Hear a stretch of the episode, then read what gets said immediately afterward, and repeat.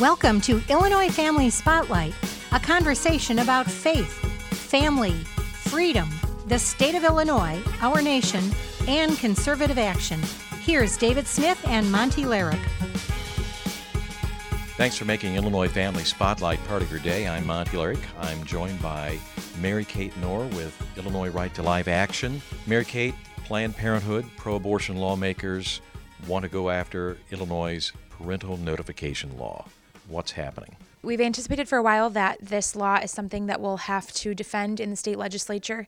I think that an important perspective to have of this particular law is it's a law that protects minors. It's a law that protects young women who are who are not legal adults from being put in a situation that they're either being forced into an abortion um, or coerced potentially by an abuser or someone who again is not their parent, not their guardian. So why go after this?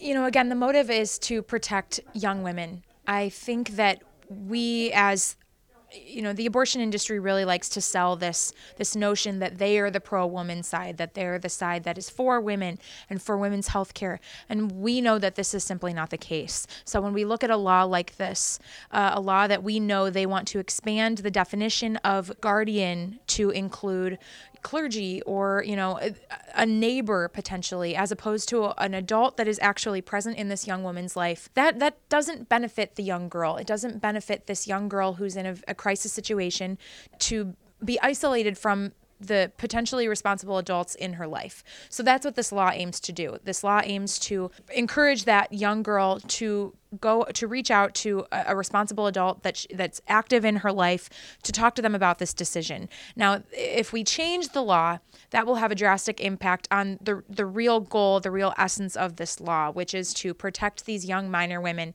from making a poor choice, or making a choice that's not right for them because they're afraid or because they're being coerced by an abuser, anything of that nature. So Planned Parenthood and their allies want to water this law down. They do. So they want to, you know, again, for them, it's all about expanding access, is the way that they like to describe it. So they don't want it to be difficult for a young woman to receive an abortion. They want it to be as easy as possible. So let's eliminate as many steps as we can. The reality is, we can't encourage an easy process because this isn't an easy decision. It's not an easy to, decision to just say that you're going to, you know, kill the, the life inside of you. And I think that's that's an important point as well that we have to uh, we have to promote and we have to emphasize this truth which is that abortion is very it's a it's a difficult choice and inevitably it will lead to difficult consequences. Uh, and these young girls are simply not equipped to make that decision for themselves which is why we need a law like this that promotes the involvement of the uh, parents and guardians and the responsible adults in their lives.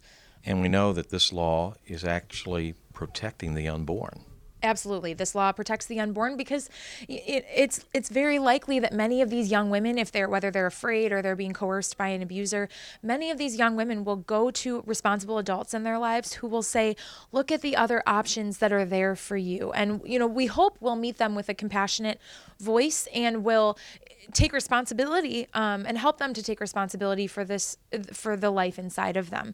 Not only do we hope that but it's something that we've seen um, that we've seen over time. So that's what we believe is the result of this law uh, and that's that's really the purpose and the essence of this law is to involve responsible adults that that can ultimately save these unborn lives. And really it's a health safety measure. What if something in this abortion procedure goes wrong and the parent isn't notified. Right. Well, and, and that is sort of the irony too of the whole of the whole debate, isn't it? Because you would not a, a young minor girl would not be able to go into a general practitioner's office or some other medical office and receive care with without an adult or a guardian present or without their consent. Um, but in the state of Illinois, that is apparently not the case for abortion, which is an intrusive procedure in most cases it just defies common sense. It defies logic that a, a young woman could make this choice, could go into a, a, facility that's going to perform an invasive surgery on her um, or take a pill, whichever, and will be able to do that without the consent or even so much the notification of her parent or guardian. It really is a health issue. It's an issue of protecting these women and not only the their um, moral integrity, but also protecting their health as well. And we know that Planned Parenthood wants to water the present law down to broaden the scope of the notifiers, including clergy and Planned Parenthood has their own clergy. Again, it, it goes back to this whole idea of we want the adult that is brought into the situation by this law to be an adult that is active in the young woman's life. So if we're calling up random clergy members that have been in touch, you know, they've been put in touch with by Planned Parenthood, that, that doesn't help the that doesn't help the young girl. You know, the young girl needs to have an adult notified who actually has a personal relationship with her, who can actually sit down with her and look her in the eye and say, "Is this is this the right choice for you?"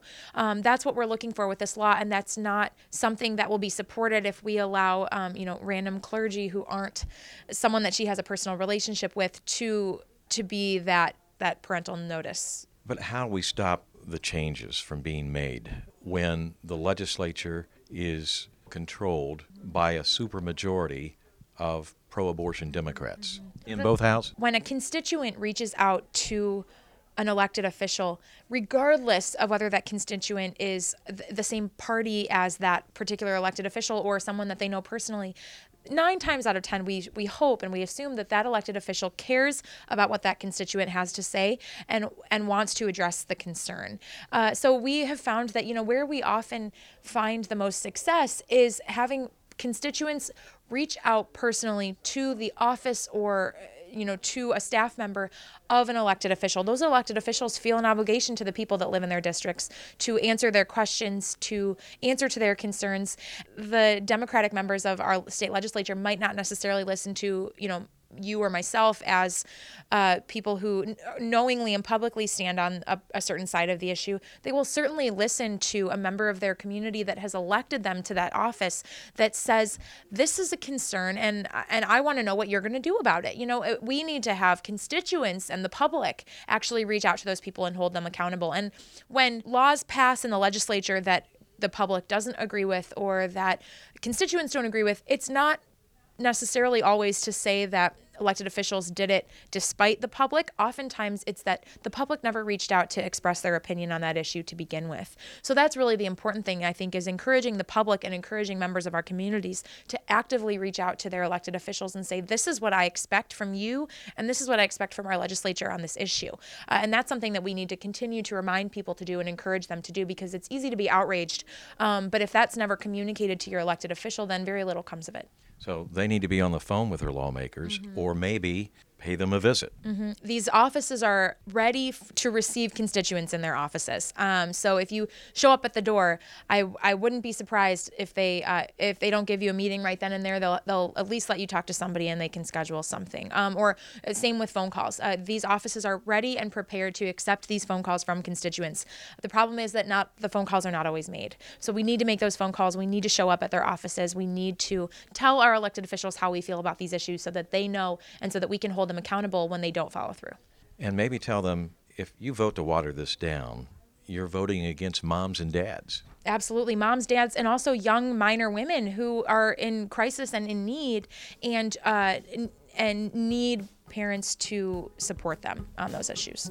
This is Illinois Family Spotlight. We'll continue our conversation with Mary Kate Knorr with Illinois Right to Life Action after this.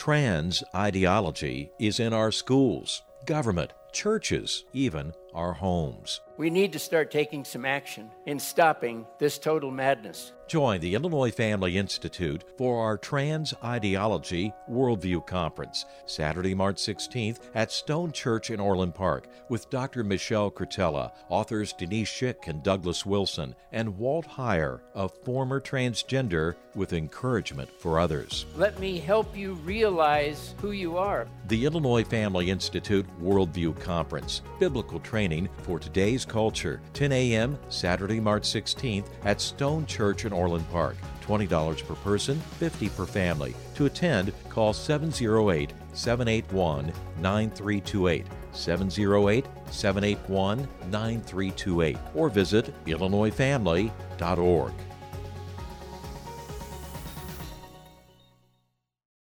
It may be time for a new field in theology. For the Colson Center, I'm John Stonestreet with a point. There may come a time, maybe soon, when Christians will have to choose between our jobs and our Christian convictions. That's why, as I've said before, I think it's past time for Christians to develop a theology of getting fired.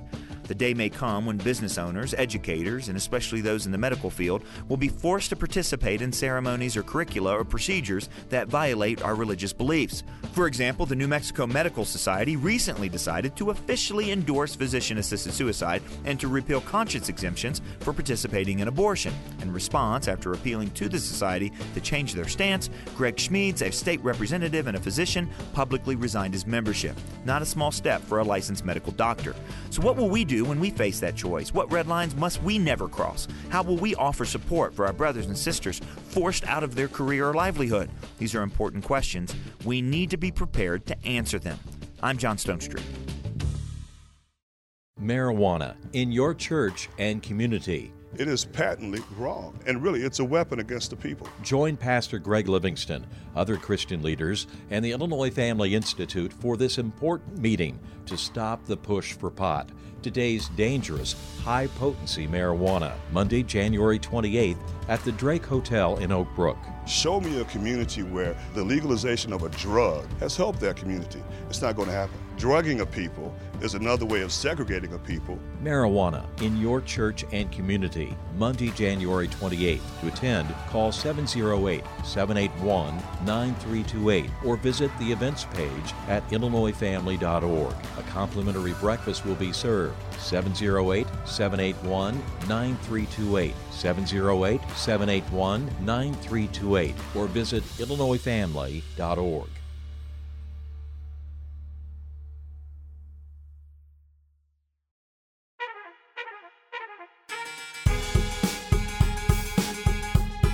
Thanks again for joining Illinois Family Spotlight. Monte Larrick here, talking with Mary Kate Knorr with Illinois Right to Life Action about the life situation here in Illinois.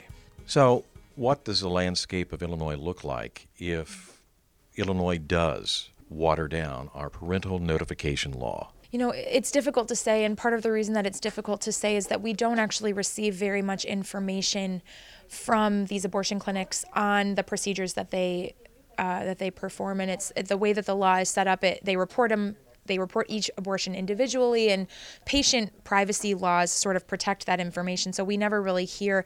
But you know, you can assume that this really puts young women in our state at risk. And again, when we talk about trafficking, we talk about uh, abuse relation, abusive relationships, um, predatory situations that you have. I mean, this is something that happens, and we know that this happens. That we have predators actually taking young women that they've been abusing, or traffickers taking young women that they're trafficking into these facilities so that they can receive an abortion. And the only guardian or legal adult in the room is the man who's abusing or trafficking them. This is absolutely real life. And I think that you know, sometimes we, the pro abort and the pro choice side of things likes to pretend like that's not a reality. That is absolutely a reality. And the pro woman side of this issue is to speak up for that young woman who can't speak up for herself and say we need laws that protect her. So, you know, who's to say what would what would change in the state of Illinois if this law were watered down? I think that the likelihood, and we might not see it, but we can trust that it will happen, is that we will be protecting these abusers and predators, and we will not be protecting these young women. And lawmakers will have to be held accountable mm-hmm. for protecting these abusers and predators. Absolutely, absolutely. And, you know, not only should we hold lawmakers accountable when they are um, still in office, but we have to remember to hold them accountable when they're up for election. We have to remember that if I reached out to this particular person and they did not heed my concern, well, there's something to be said for that. Then we need to look, take a look at a different candidate. Is going after the parental notification law just part of a bigger grand plan? For Planned Parenthood here in Illinois. Absolutely. Uh, so Planned Parenthood has actively, they have said out loud in public uh, at a national level that they see st- states like Illinois as access points. Uh, you know, there there's a concern on their side, and I wouldn't call it a concern on our side, more of an excitement that Roe versus Wade will potentially come up for question in coming years. And the way that they have chosen to approach that issue from a national perspective is not to say we will fight this in every state. It's to say let's pick the states that we have a fighting chance and we're going to dig down deep roots to the greatest extent that we can. And Illinois is one of those states. So this is just one more way that they will, you know, quote unquote, expand access in the state of Illinois and continue to provide opportunity for abortion providers that are national to come into the state of Illinois and uh, set up shop and take advantage of these policies. And then not only that, not only at that point will it affect Illinois women, but it will affect women from all the surrounding states once those laws do potentially come up for question. So Michigan, Iowa, Indiana, their goal is to uh, be what they call the oasis of the Midwest. Uh, so they will actually be attracting women into the state of Illinois using these loose restrictions and these loose policies that our legislators have created for them. Will be the Midwest capital for abortion. Absolutely, 100%. Beyond contacting lawmakers, it's up to parents to kind of make a connection with their kids, their daughters. Mm-hmm. Yeah, and I think that this is something that it's tough because parents I don't know that parents always want to be told how to talk to their kids about sex. One of the things that has worried me, you know, it, it was something that my parents were very verbal about uh, about with me when I was a teenager and now as an adult in this industry in the pro-life movement it worries me is that Planned Parenthood is creating a relationship with young girls in a way that some of their parents are not. And let me explain what I mean by that. Young girls who haven't been talked who haven't had that conversation with their parents about sex and about all of the elements to that. When they decide that they're going to start having sex, where are they going to go? They're going to go to Planned Parenthood because Planned Parenthood will give them the pill. Now, the pill has a high human error rate. So, what does that mean? That means that if a girl takes the pill and she and she's taking it regularly and she misses a day, but she has sex during that period of time, there's a very good chance that she'll get pregnant. So, if she if she gets pregnant, she's been on birth control that she's been receiving from Planned Parenthood all this time. Where will she go when she's pregnant and and is in crisis, she's going to go to Planned Parenthood. And what's Planned Parenthood going to do for her? They're going to encourage her to have an abortion. So this is how they create opportunities for business. You know, in the business world, they call it creating leads. So this is how they create leads in in their industry. So this is something that I think that that's the first place for parents to start is let's have a conversation about the pill and birth control and what the downsides of all of those things are for young women. You know what what that means for their bodies. Um, and then I think from there, let's yeah, absolutely, we need to be talking about sex. We need to be talking about what sex is for a teenager and what that means and you know the that effect. And uh, so that that is the difficult issue. But I think parents need to realize that if they don't get a hold of their kids to have that conversation, Planned Parenthood will. Hmm. Well, we talked about the parental notification law, but is there some other legislation out there that could be introduced that is anti life, something we need to be concerned about? I would say the other number one piece of legislation that we're a little bit concerned about that could come up is physician assisted suicide. Um, so that's something that we know that the left has had waiting in the wings for a while. And you know, you know, I, I say the left. That's not even necessarily the case because physician-assisted suicide is not really drawn on party lines the way that we the way that we often see with other life issues. So it really is going to be a difficult fight to sort of determine who's on our side with this and who's not. Physician-assisted suicide is something that's been successful in Washington, in Oregon, um, in other states in throughout the nation, and we we anticipate that Illinois will be next. It's in California. We we have to have it here. Yeah, yeah, right. We have to have everything California has, right? Yeah. Right. Illinois Right to Life Action, uh, you're on the front lines. So, how can people connect with you and help you folks out? Yeah, uh, go to our website, illinoisrighttolife.org. We have a page specific for our action organization, and then we have a page specific for Illinois Right to Life, which is our C3 nonprofit organization. Um, so you can certainly check that out. Uh, send us an email. Info at IllinoisRightToLife.org is the best way to get in touch with us. If you're interested in volunteering, um, interested in, uh, you know, any and all of the above. I mean, we really do do it all. We're a one-stop shop. So please reach out to us um, and let us know that you'd like to get involved, and we'll be happy to put you to work. Well, thank you so much, Mary Kate Knorr with Illinois Right to Life Action. God bless you and your work. And folks, thank you for tuning in. And if you'd like to help out the work of the Illinois Family Institute, please do so by giving us a call at 708 781 9328. You can also go to illinoisfamily.org click on contribute to uh, help us out. Until next time, God bless. Thank you for listening to Illinois Family Spotlight. For more information, please visit us at ifiaction.org and look for us on Facebook and Twitter. If you would like to email us questions or comments, please do so at feedback at ifiaction.org. Until next time, stay engaged and keep your eyes on the prize.